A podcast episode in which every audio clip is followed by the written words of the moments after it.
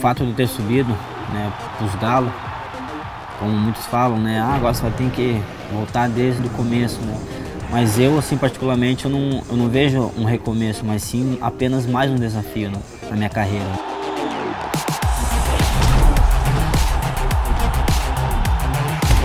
É o que eu quero, é o que eu venho buscar, né? E eu vou buscar, eu vou chegar.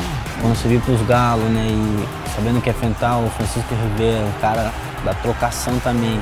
Eu falei, pô, tô em casa, o cara da trocação, eu também. Quando eu saí naquela trocação insana ali com ele, eu tinha certeza que eu não ia ser nocauteado pelo fato, um, alguns minutos antes, quando ele me acertou, o golpe mais forte dele, que foi meio um, um cruzado com swing que pegou na minha cabeça.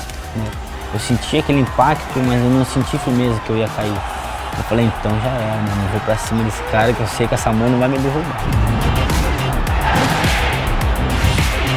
Ir pra cima do, do meu adversário, né, eu testo primeiro os golpes dele, né? Tanto chute como soco, para saber se eu posso ir com tudo ou, ou, tenho que me cuidar um pouquinho mais. Então, quando eu for para cima e levar um contra-golpe, eu não vou cair. Porque é o que eu gosto de fazer, é sair arrebentando mesmo. Quando eu tomo uma, eu me acordo, assim.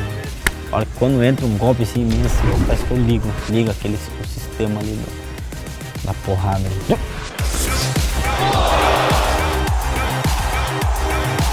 Fato eu ter subido de categoria, para mim, ajudou muito na questão de, de treinamento. Hoje eu posso treinar com peso bom, né, onde eu não tenho risco de se lesionar. Então hoje eu consigo treinar mais duro do que na outra categoria. Né? Meu jogo de chão eu tenho melhorado bastante. Hoje, se eu ser botado para baixo, eu vou lutar jiu-jitsu. Na verdade, eu acho que eu tenho evoluído porque eu comecei a gostar de jiu-jitsu. Né?